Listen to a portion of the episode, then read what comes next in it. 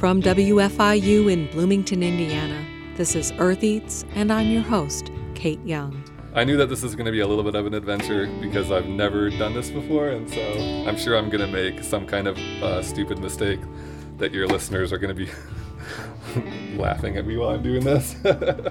this week on the show, just in time for the hot pepper harvest, we revisit a story from 2019 about a novice hot sauce maker, and one from 2020 about tasting the hottest of the hot peppers.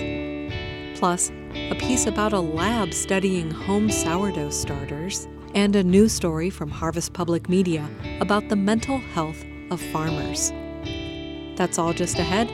Stay with us.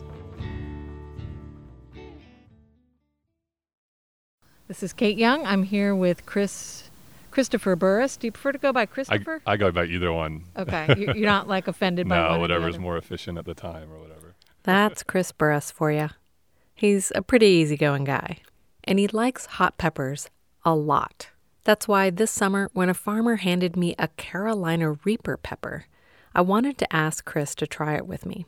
Carolina Reapers belong to a class of peppers known as the super hots and they are currently listed as the hottest pepper available, testing at around 2 million Scoville units, which is how the hotness of a chili pepper is generally measured. But before I get too far into the Reaper testing, I want to take you back to last fall. You may recall a story with Christopher Burris learning how to make pique. It's a Puerto Rican style vinegar based hot sauce. We'll start there. My name is Christopher Burris. I'm an employee of WFIU and a lover of hot sauce. The word amateur has its roots in the French word for love. An amateur does something not for pay, but because they enjoy doing it. Christopher Burris is an amateur hot sauce maker. In fact, you might say he's a novice. I'm going on my first journey today of starting to make my own hot sauce. And I'm starting with a kind of hot sauce called pique, which is a really simple hot sauce to make that comes from Puerto Rico. And at its most basic form, it's infusing vinegar with chilies. It's really the kind of hot sauce that is homemade that you mostly see on the table and in people's kitchens, and everybody has their own version of it. And so that's what I wanted to start with because it's so simple and there's a lot of different things you can do. Wait, so you say you're seeing on, on everybody's table? I never see it. yeah, yeah, I guess hot sauce lovers tables. Yeah, I did. I do have a kind of a story that I know that my great grandfather loved pique, and uh, when I told my mom that I was gonna make this stuff, she was like, "Oh yeah, you know, he used to have a bottle of that stuff all the time. He took it around with him everywhere, put it on everything, and so kind of continuing a little bit of a family tradition here as well." all right. So what are we starting with in terms of the chilies? Sure. So I'm going to make two different kinds of pique. The first one, and the one I'm honestly looking forward to the most, uses habaneros. I love the habanero pepper. It's my favorite pepper. I love the flavor of it. I love the heat level of it. I love the color of it, just everything about it. And so the most traditional pique that I'm going to make, which is white vinegar with some herbs and then the habaneros, that's going to be my first one. And the second one is going to be a little bit more of a mystery. I'm going to do a sherry based one instead of white vinegar. And then I'm using some ají chilies because they have a great fruity flavor. The ají chilies are kind of long, they're about between three inches and four inches. They're red and orange, a couple green ones and yellow ones. They have a little bit of a, of, of a wrinkly texture. They, they get used in a lot of piques is because they're really easy to shove down the neck of a bottle. You know, you don't have to prepare them that much. I think I'm going to get some good heat with, uh, I only have two ghost peppers in here as well and then these kind of milder ones I think will add a lot more of the, that fruity flavor I'm looking for. I, I knew that this was going to come down to the flavor of the peppers more than anything else, and so I wanted to try to source something good. Christopher doesn't have a garden of his own, but he wanted something fresh and homegrown. So he headed to the farmer's market one Saturday morning in October. I had a really fun morning just going around to all these different vendors and talking to them about their peppers and about uh, it's not just heat level it's like you know fruity tasting peppers versus grassy tasting peppers and whether or not you prefer one over the other. And so i got a mixture here you know the uh, habaneros have a little bit more of that grassiness. There's a little fruitiness there as well but these uh, these ají are, are definitely on the fruity side of things. And so it was really fun just to kind of go around and you know treat peppers in the same way that you talk about wines. Since it's not cooked you can make piqué directly in the bottle that you plan to serve it in. It becomes kind of a table piece. You have it on your table. And uh, when people talk about making piqué, they often, it's interesting, they also talk about the visual component of it, that you want to make sure you get a lot of different colored chilies so that you know when people look at the piqué, they they like how you know they like the way it looks. They see how vibrant the colors are. So there's a taste aspect to it as well as a visual component. I like that about it too. Christopher is using one liter flip top spring seal glass bottles with airtight stoppers. And so we need to prepare the spice mixture that we're going to use first. I've got about nine to 10 cloves of garlic here. And um, I've got to get these peeled. You ever seen this, the two bowl method for peeling garlic? Yeah, let's see it. Okay. What's, what, what's it involve? Yeah, so you take two same size mixing bowls, like uh, like good metal bowls, just classic and then uh, put all your your garlic in it, and then you're gonna put the two bowls on top of each other so that the garlic is fully enclosed, and then you're just gonna shake it up and down for about 20 seconds. So I'll do that.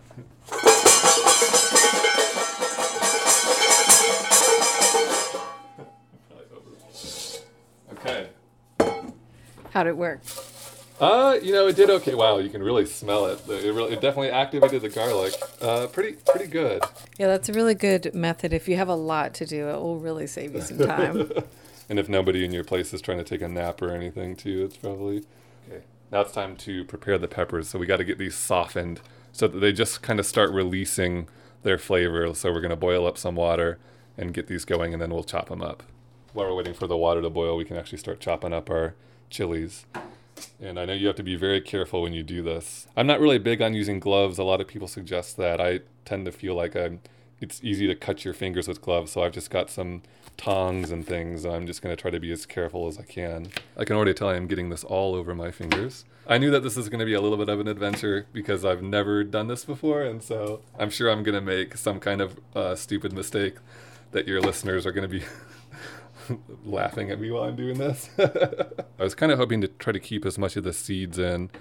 I know because I, I like that heat, but I also know that the uh, the ribs of the pepper are where a lot of the, the heat is as well. So that's all staying in there. So we're gonna put these in the boiling water for about two minutes just to get them soft, and then they'll go into the bottle. Oh, that hot water robbed them of their color. hey, y'all, you're right, it did. Oh man. Some people don't do this. Some people just put them straight in. They don't do this the boiling part here first or anything. But I under, under wow, that is that is uh, that is we're all coughing. I am having second thoughts about putting these ghost peppers in it as well. the ghost pepper is one of the most well known of the super hot peppers. It's no longer the hottest pepper. I believe the Carolina Reaper holds that title at the moment, but things change. There's a scale for measuring the heat of a pepper. It's called the Scoville scale, named after its inventor, pharmacist Wilbur Scoville. An SHU is a Scoville heat unit, which is a way of quantifying how spicy a pepper is by measuring the concentration of capsaicinoids. Capsaicin is the chemical that makes the chili pepper taste hot in your mouth. The ghost pepper clocks in at about 1 million SHU. For comparison, a jalapeno tops out at 10,000 SHU. The hottest of the hot these days measures around 2 million SHU. These ones are yellow with a this one especially looks really good. It's yellow and it has this you know this gradual greening on it. But you know the the most definable feature of a ghost pepper is the really wrinkly skin. We're going to strain these now. Christopher is removing the peppers that he's softened in the boiling water.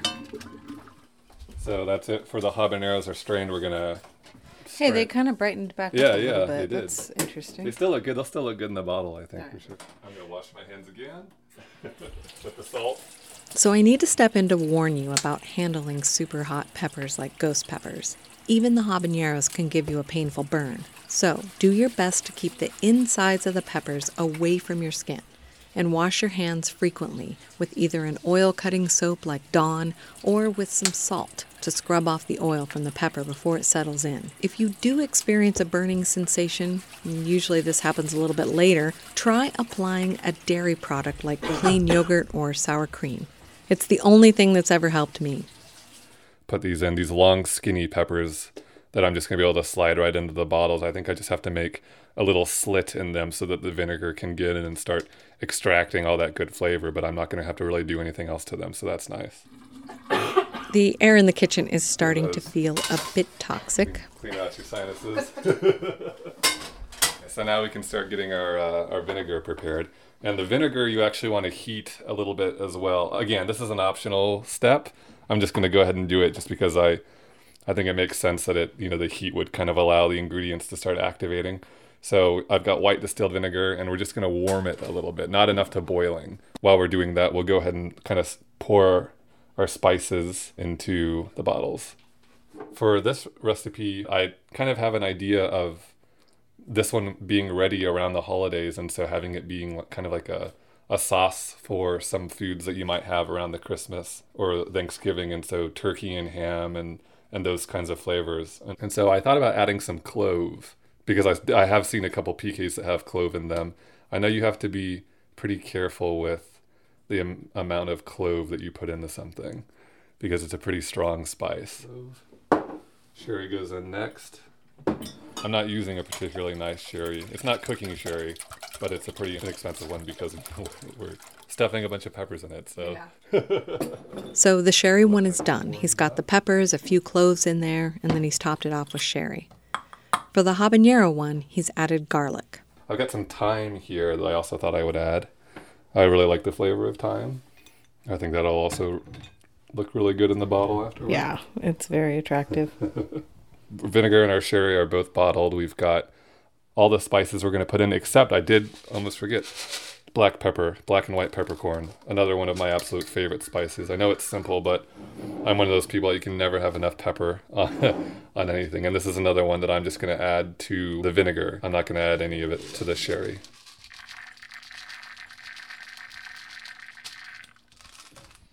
That looks really good. Yeah, it does. Boy, I love I, I love the color of this already. You know, you've got the black peppercorns, and then it's you know, and the orange habaneros. It just looks really good. That thyme, the yeah. green. It's like a little a little hot pepper terrarium. Or I yeah. love the purity of the habanero too. I mm-hmm. think you're gonna like that flavor wise, but mm-hmm. it also looks really good to just have the one color. Yeah, yeah, I'm really happy with this so far. Give it a couple flips to start, and then you're good to go. So now this just sits out in the sun.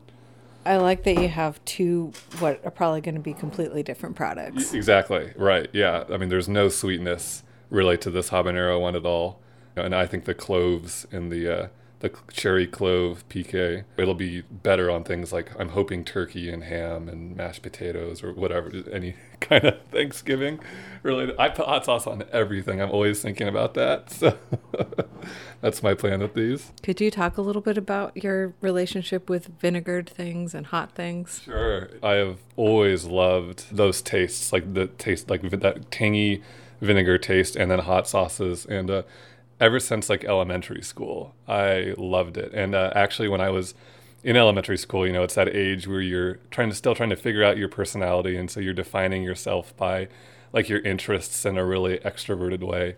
And since I knew I loved hot sauce so much, and so I was like a Tabasco sauce poster child. I just bought, or rather, was gifted all of their products. I had a friend whose dad worked for the Tabasco Indy 500 car racing team. And so one one birthday, he gave me just like all of this Tabasco promotional stuff. So I had like baseball cap, I had shirts, just all sorts of Tabasco stuff. I even had this.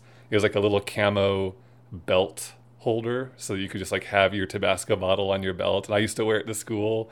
With the Tabasco? Oh yeah, yeah, because I was ready to go. You know, the minute I'd have some food, got to put that put put that hot sauce on it. And then you know when you're that age too it's all about like, well, you know, how much how much Tabasco can you eat? Like, how hot can you go? As I got older, I really started to appreciate hot sauces that were a balance of heat and flavor, and that's what's ended up being the most important to me. You know, those there are so many of those hot sauces out there that are are kind of gimmicky, and it's all about the heat. Those are nothing to me. It's just like you got to get that good balance of flavor, which is why when I decided that I was finally going to start making my own, I was really concerned about internalizing the differences between different kinds of peppers and their flavors. Uh, well, thank you. And I'm excited to check back in with you. What'd you say, two weeks? I'll probably check in two weeks and see how they're doing. Yeah. After a quick break, we'll find out if Christopher's hot sauce met his high standards of flavor and heat balance. Earth Eats, I'm Kate Young, back with Christopher Burris to give that hot sauce a taste.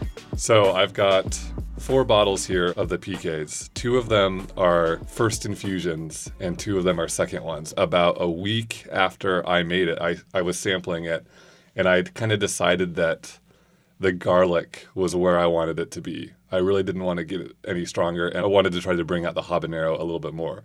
We'll do the habanero garlic first. You should just give it a, a whiff because, Yeah, that has a really strong garlic. yeah, yep.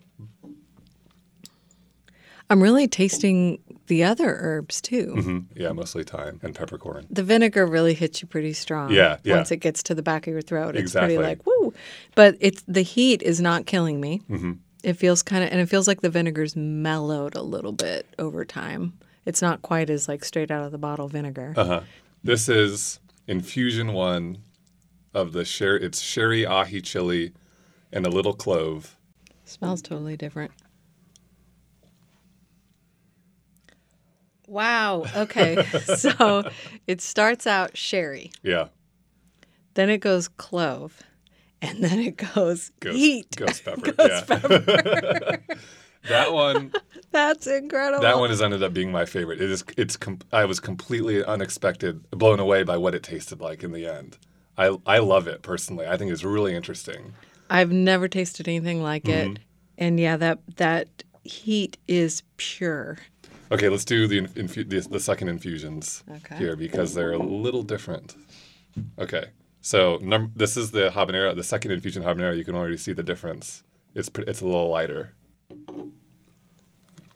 I think you accomplished your goal. Yeah, The garlic is definitely diminished, and you're getting that fruity yep, habanero thing going on. yeah. That's why I, I like this one more. I mean, the other one is good. It's just it's a different sauce. Yeah. and this is the this is habanero. The other one's garlic. But how incredible to get two sauces out of one bottle. yeah, exactly. It's the same bottle that we started with, but uh, This is the sherry second infusion. yeah, It's still working. Yeah, that one. It's w- was kinda- softer. yeah, just a little softer. And the re- you know the reason that I decided to give a second infusion to that one too is because the heat level on the first one, I thought sat right. I didn't want it to go any any more. I thought it was getting to the point where it was a little. could go anymore. Yeah, a, a ghost pepper is a scary thing. you just never know how far it's gonna go. Don't worry, you don't have to put ghost peppers in your pique. Make it how you like it. And if you need instructions or ideas for what to do with your pique, we have them at eartheats.org.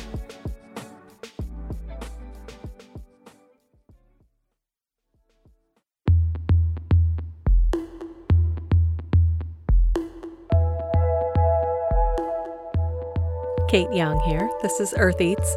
The story we just heard about Chris Burris and his pique hot sauce was from last fall. This summer, I got in touch with him again for another hot pepper matter. So, what we're going to do today is we have a Carolina Reaper, Reaper pepper. And what do you know about the Carolina Reaper? I know that it's the Guinness World Book of Records official hottest pepper in the world. With hot peppers and hot sauces, we talk a lot about Scoville units. And I know that the Carolina Reaper is supposed to be something like 2 million, which is a number that I just can't really even conceive of. I don't know what that really means. Currently, right now, I think it is the hottest pepper on the scale. The next level is like pepper spray. Yeah. so, so I think that um, it, it is one of the hottest ones. But what we're going to do today is we're going to work our way up. yeah. So we're going to start with a really mild sweet pepper, which is just a banana pepper. And then what I've done is just kind of mix it in with some salsa, but we could also taste it on its own. So I was going to do a banana pepper, an Anaheim pepper, and then I got a habanero from my garden. Uh huh. And then we're going to just kind of work our way up to the Carolina Reaper in terms of heat. And we are in my backyard. We're well over six feet apart, Yeah. and uh, we have separate bowls and everything. So we're trying to do this in a in a COVID safe way, Right. um, but not so much safe for our ta- taste buds. I don't Well. I also kind of think that giving the Carolina Reaper a little a little social distance anyway seems like a good idea. yeah, yeah. Okay, so this is just the banana the pepper. banana pepper feel like I tasted more chip than than pepper. than pepper. yeah, to me, I mean, to me that is you know that's that grassiness. It's kind of Oh yeah, that it's that it's like the standard grassy taste there with the banana pepper. You know, a little heat, but uh, I, I that's what I taste at least. Next in line was an Anaheim pepper, or what I think was an Anaheim pepper. It's a green chili. There's I'm not getting the heat at all. Like this So- is this is the kind that you could put into salsa that you're giving to kids and they're going to taste peppers a little bit, but Yeah. they're not going to burn their mouths. Sure. Would you call this on the grassy or fruity? This is still this is still grassy to me a little bit. I think. The salsa that you made too, Kate, is really excellent. Fresh salsa here in your backyard. The sun is shining. The salsa is fresh. I mean, we're in a pandemic, but this is this is pretty nice. Well, I think that this salsa is working pretty well as a base, which is what I intended. So, yeah, our next one is a habanero. And again, this is definitely harvested on the early side. The peppers are fully formed, but they're not turning color yet. So, this is a green habanero. It should be a little bit hotter. yeah. Uh, a, hab- a habanero versus an Anaheim. Yeah, I think it'll be a little bit hotter. And I didn't remove the seeds from any of these peppers, I just chopped them up. And it's interesting with the habanero too, because I feel like that the heat hits you faster. I think it just it's it kind of you know there are some peppers where uh, it can take a little while for it to kind of come on for the heat. The habanero is right there. Of course, I may have gotten a, a seed in my bite here or something like that. Yeah, because I didn't get any heat in my bite. Yeah, so I have a little. I've cut off a little piece of the pepper here, and I made sure that I got a little bit of the the rib material in it. I wonder if it's because it's not ripe. But I'm really, for some reason, I am not getting heat. So I got I got a little bit more there. I took a a pretty large chunk of it, and yeah, that's interesting. That's interesting how much of a difference there is when you're eating one that's on the ripe side. That uh, you know that uh, that is probably as mild as the Anaheim. I hope I didn't accidentally plant those heatless habaneros. I'm going to be uh, having hab- I'm going to be having a discussion with a farmer if that happens. Yeah. Okay, I'm getting it now. yeah. It, it's I, it's still mild for a habanero though. No, I'm getting it now. I think it's just it's because it's not ripe yet. Mhm. It hasn't reached its Yeah, Uh, and I. But for me, it's also the flavor of the habanero. I just love the flavor. I do love the flavor. I Yeah. love the smell and the aroma and the flavor is is great on the habanero. That's why Yeah. I always like to grow them and make salsa out of them. Yeah, I think I've said before. I have no qualms about saying that it's the best. It is the best of the of the peppers, in my opinion. I just think it pr- great balance of flavor and heat. When they're ripe, I think the color is very attractive. It's just a Mhm. great pepper. Yeah, they're really good looking. hmm They grow well, they grow well in Indiana, you know, So, are we ready? For the for the Carolina Reaper. yep. Okay. Well, this Carolina Reaper came from Sharana Moore out at Lawrence Community Gardens in up in Indy. And I think we should be careful handling this one too because I think it can burn your hands. She was saying that even just being out in the field harvesting them, she was coughing. Wow. I'm going to have my uh, water ready. And I also have some plain yogurt. Yeah. I, that's what I was just about to mention. For anybody who's who's trying hot peppers, having something that has some fat in it, like a dairy product of some kind, some milk or some bread and butter or some yogurt, is a really good thing because capsaicin is fat soluble. So sometimes when you you drink water, it can seem refreshing, but what it's actually doing is just spreading the capsaicin around in your mouth even more, and it can some peppers it can make it worse. I, I gotta just say, I got a little bit on my arm, and it is burning my arm. I'm not kidding. It is burning my arm a little bit.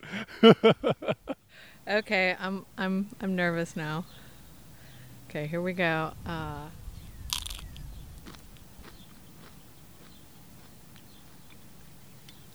Um, I'm not tasting. Yeah, I think I need a little bit more. I'm not really getting anything.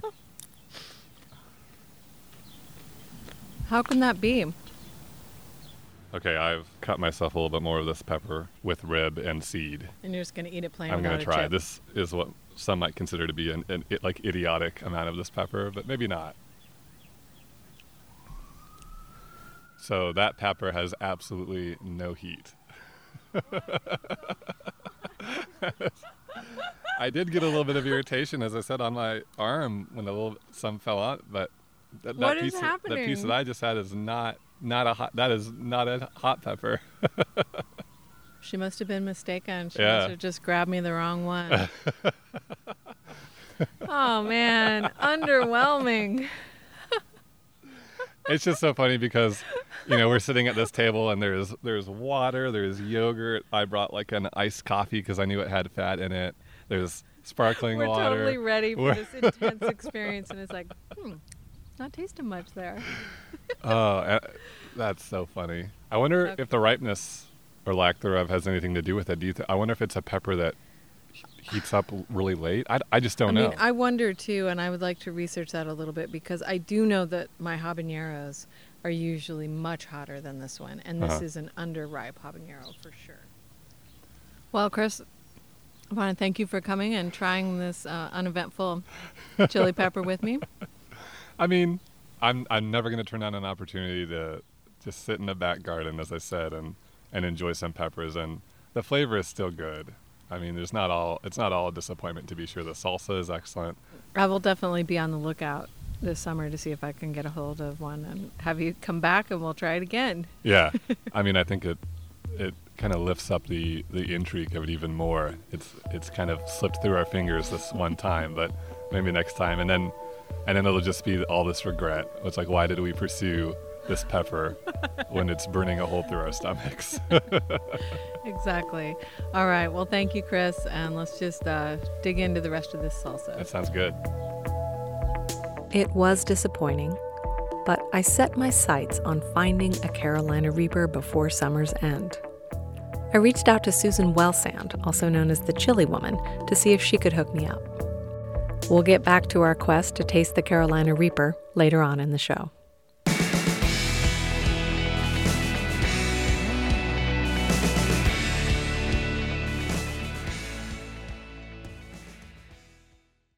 Two thirds of farmers said the pandemic affected their mental health, according to an American Farm Bureau poll.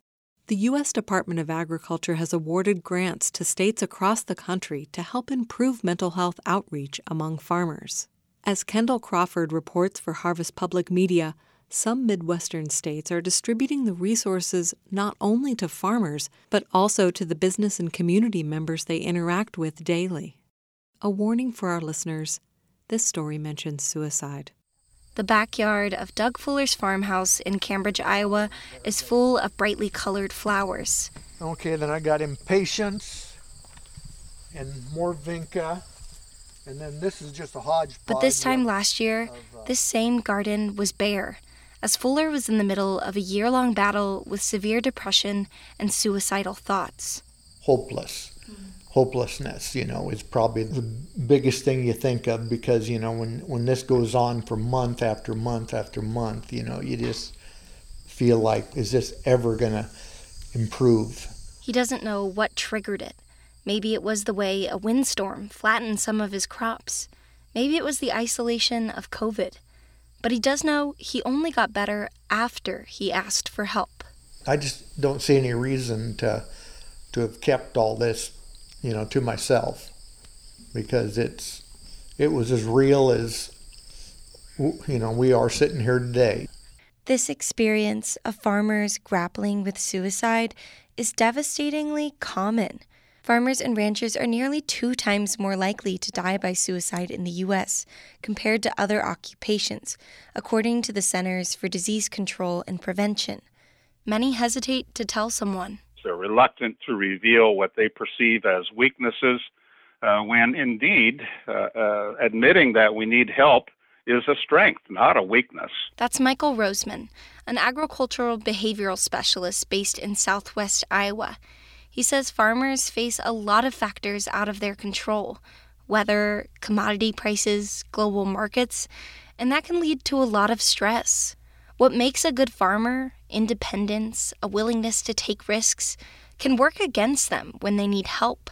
But farmers often trust those in the ag business. They often show the signs of distress to people who they work with regularly. They will tell people who are perceived to be on their side about what they're going through. That's why the Iowa Department of Agriculture is taking its mental health outreach beyond the farm to banks, to veterinarian offices, to pesticide safety trainings. They're equipping people who interact with farmers on how to identify distress and refer them to resources. At the annual Farm Bureau Agency meeting in Ute, a small town in western Iowa, Donna Mills steps up to the microphone. I just want to point out a few pages with some valuable resources. She directs the crowd to the pamphlets sitting in front of them. They're packed full with suicide warning signs and hotline numbers. The outreach coordinator says sometimes this presentation is met with awkward laughter. Other times, she sees its impact. There were a few sessions that I had where someone would come up after me and say, You know, there was a guy that was sitting in this training. He attempted to take his own life several times already. So thank you. Similar programs are being embraced in Nebraska. In 2019, the Department of Agriculture began to offer two hour workshops to help community members understand farm stress. The workshop's facilitator, Glennis McClure, says the goal is to teach participants how to talk to a producer in crisis and how to ask that really important, really difficult question Are you thinking about suicide? We really shouldn't be afraid of reaching out and trying to you know find out where people are in that scheme of things. It is something that we asked folks in in the workshop to practice. Back in cambridge fuller says he's not sure where he'd be if no one asked him that question. Last year he didn't always believe he'd make it to the next harvest but he says it helped that his family and friends never stopped insisting he would. For harvest public media i'm kendall crawford if you or someone you know is struggling with suicidal thoughts, you can call 988 for help. Find more from this reporting collective at harvestpublicmedia.org. Scientists are getting ordinary people to help them understand, for the first time, what's up with the microbes that give each sourdough starter its special funk. Producer Josephine McRobbie gets an update from the Wild Sourdough Project. Microbial ecologist Erin McKenney isn't afraid to tackle controversial research questions. Uh, and this is the question on the minds of, of every San Franciscan, right? Um, is San Francisco sourdough starter reproducible anywhere in the world, or is it truly like just in that region?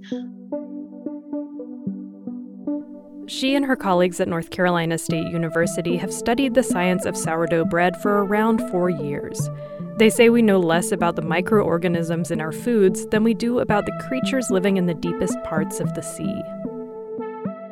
One of the overarching themes that we found in all of this work with sourdough is that for every question that we think that we're getting toward an answer, it's like a hydra, right? Like 9 or 15 other questions pop up. A starter begins with flour and water. As you gradually refresh and stir your starter, it ferments, becoming inhabited by yeast and bacteria. Bakers all over the world know that at 10 to 14 days old, after you've been growing your starter from scratch, it by 10 to 14 days, it has developed from glorified paper mache paste to something that's bubbly and alive and that will leaven your bread, right? It, it won't make a rock cake but nobody's ever really looked at you know is it really 10 days or do you have to wait a full 14 days and what exactly are you waiting for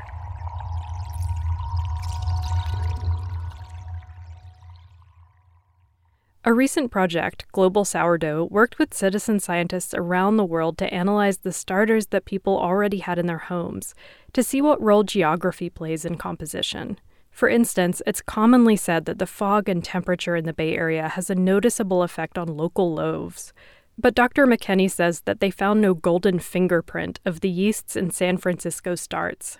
Um, and I think that that has to do with you know each person managing their sourdough starter separately and we we don't really live in our outdoor environments that might drive the distribution of those yeasts or, or of those fungus, right?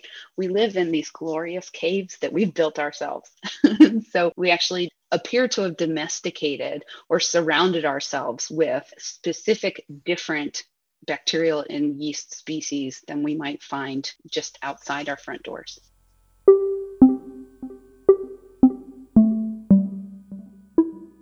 People around the world have starters that they've been cultivating for years. So the Global Sourdough Project was working with a data set that had a lot of uncontrolled variables. In April of this year, during the onset of COVID in the US, the team decided to start fresh.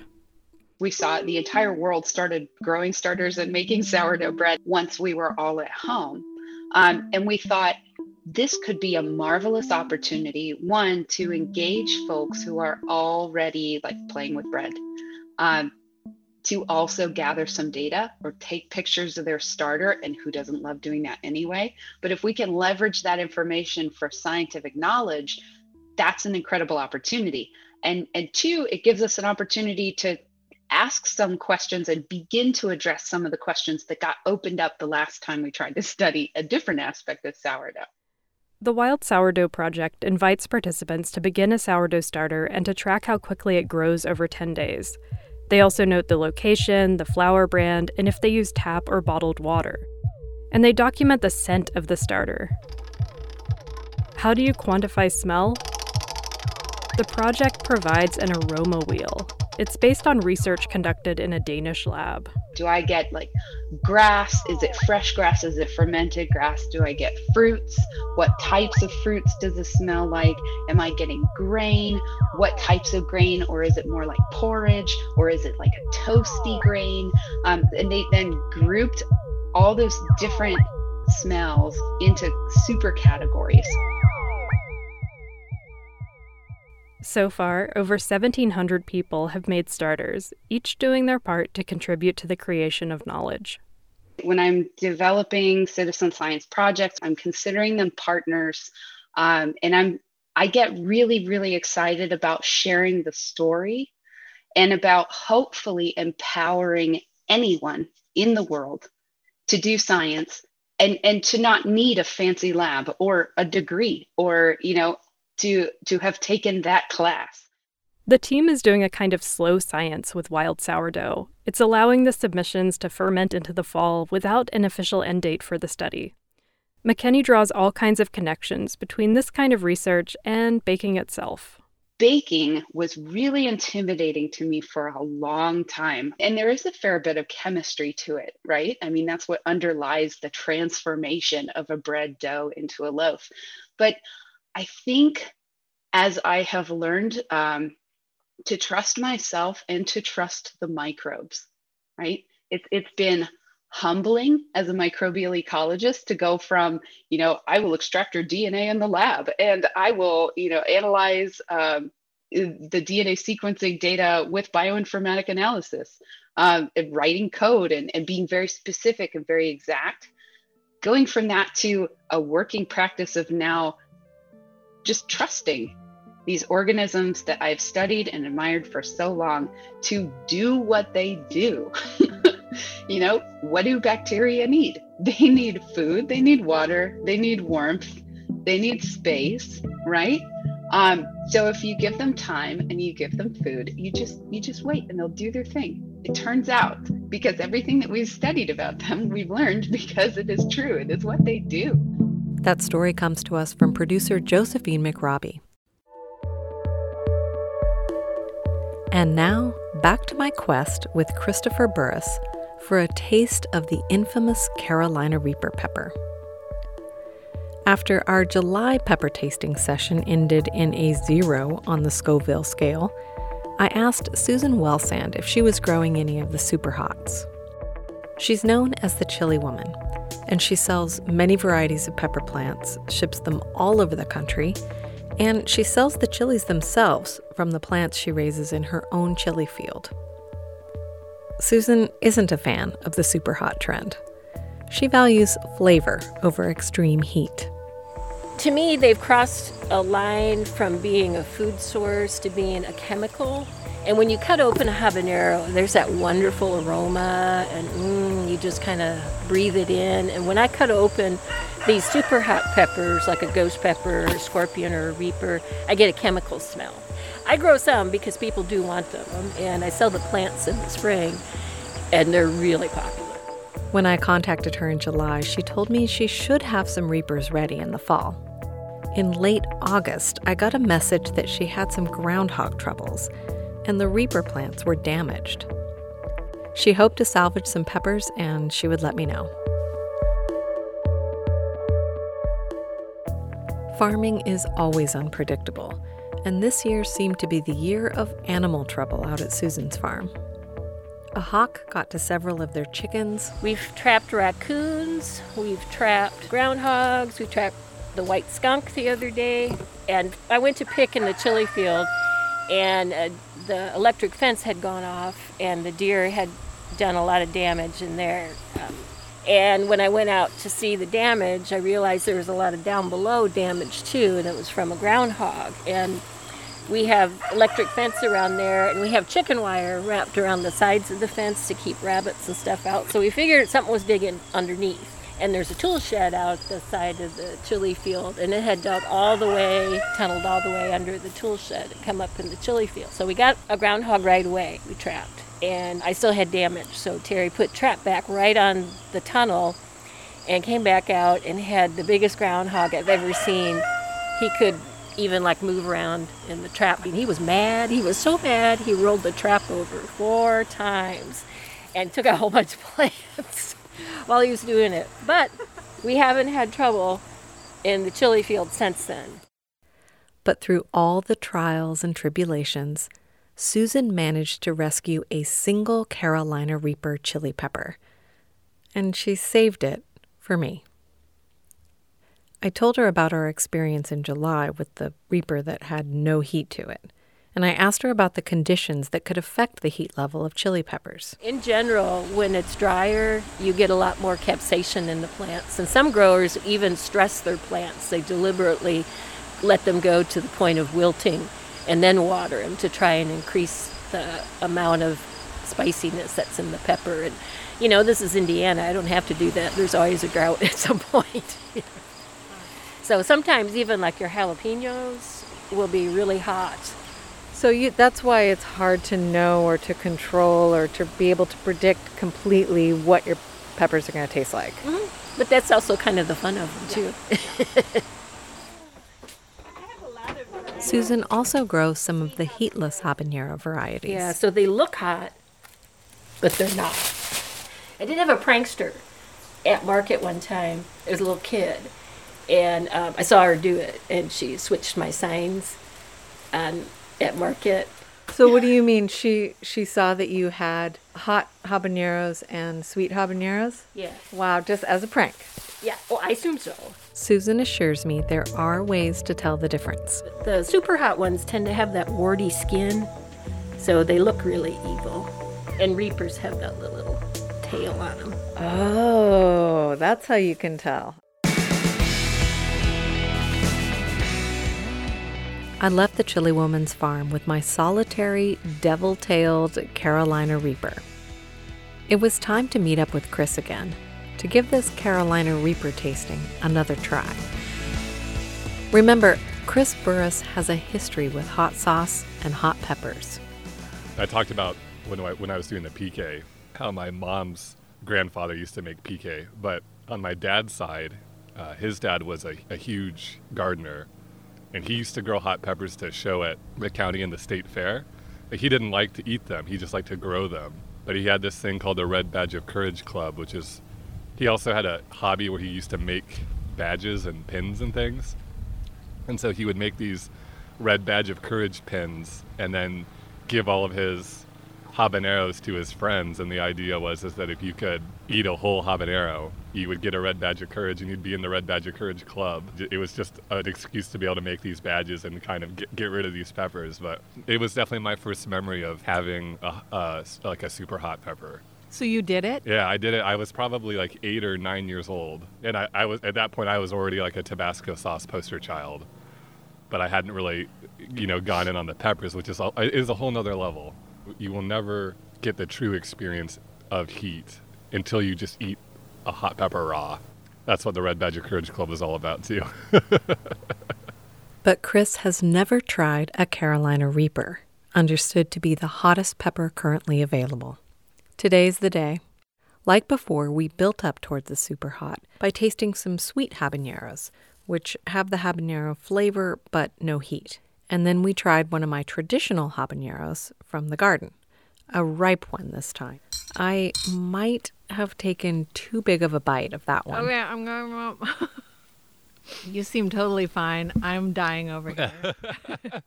Woo! I mean, it's it's spicy. You have to be totally relaxed when you do this because if you accidentally have a little hiccup or you swallow oddly, I mean, you're just gonna regret it. I mean, you can hear the difference in my voice. yeah, I'm kind of dying over here. Yeah, you took your gla- you took your glasses glasses off. I've already got the hiccups. Boy, if this is how it's gonna be I'm with the crying. habanero, we're gonna be in trouble. I'm crying. I have tears running down my face. After I calmed down and cleared my palate, it was time to finally sample the star of the show a ripened Carolina Reaper. Slicing into it, I noticed the beautiful coloring. It's gorgeous. Yeah. That, that smells hot. It smells like a ghost pepper to me. I'm so scared right now. I decided to start with a cautious bite from the tip of the pepper, which doesn't have as much heat. I felt a slight numbing sensation, and then we moved into the full body of the pepper. Mm, there's a sweetness on the There it is. edge. Wow, what a flavor. Wow. Oh, that's so strange.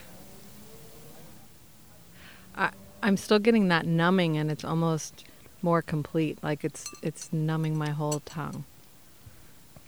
It tastes um I mean, oh as it's reaching other parts of my okay, that's that's spicy. I don't think we got the full effect no. because that is not as okay. it's coming on slow.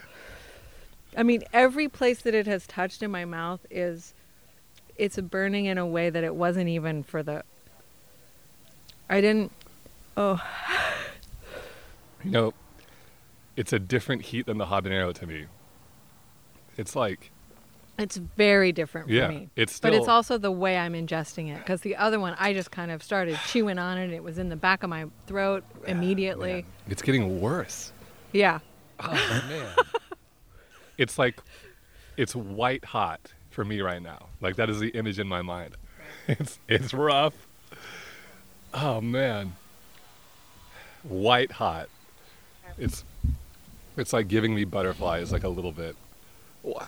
I don't think I was bold enough, so I probably need to take a little more. The places, like I said, where it has touched, are numb. Wow! You're so lucky. now I'm- you I'm- have streams streams of I'm, tears I'm, I've coming got down. tears coming down my face. Yeah, I've definitely got stomach cramps going on now. So Really? Yeah. But it it's unlike any pepper I've ever had. I'm not exaggerating. Okay, I went for it. Oh.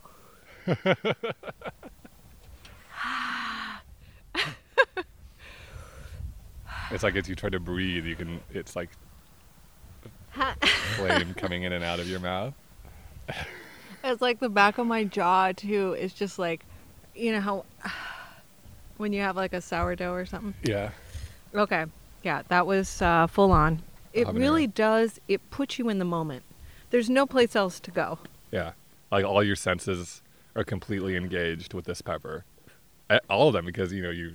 For me, I you know, I was streaming tears, running nose. It's like it's yeah, the heat. I mean, it's you're exactly right. You're just completely focused on it. It's like your body goes through into full alarm mode. You can't think about other things. Yeah. And I do actually feel like very relaxed. I'm starting to feel a little bit of the euphoria that comes with pepper eating. Yeah, exactly. I, think I mean, like- it's not. It's it's coupled with the pain that's still present, yeah, but there is that kind of wave of like yeah, like a something or- relief of some kind that makes you feel pretty good. All right. Well, thank you so much, Chris. I am so glad we finally got to have our Carolina Reaper I know. experience. This is the real deal for sure. This is great. As a person who talks about peppers a lot, I feel very legitimate now as like heat, a heat seeker. That concludes our pepper tasting adventure and this episode of Earth Eats. Thanks for tuning in. We'll see you next week.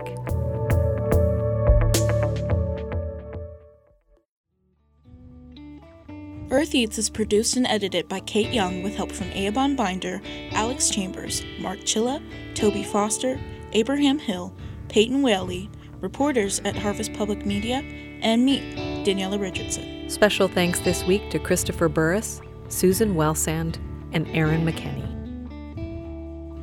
Our theme music is composed by Aaron Toby and performed by Aaron and Matt Toby. Additional music on the show comes to us from artists at Universal Production Music. Our executive producer is John Bailey.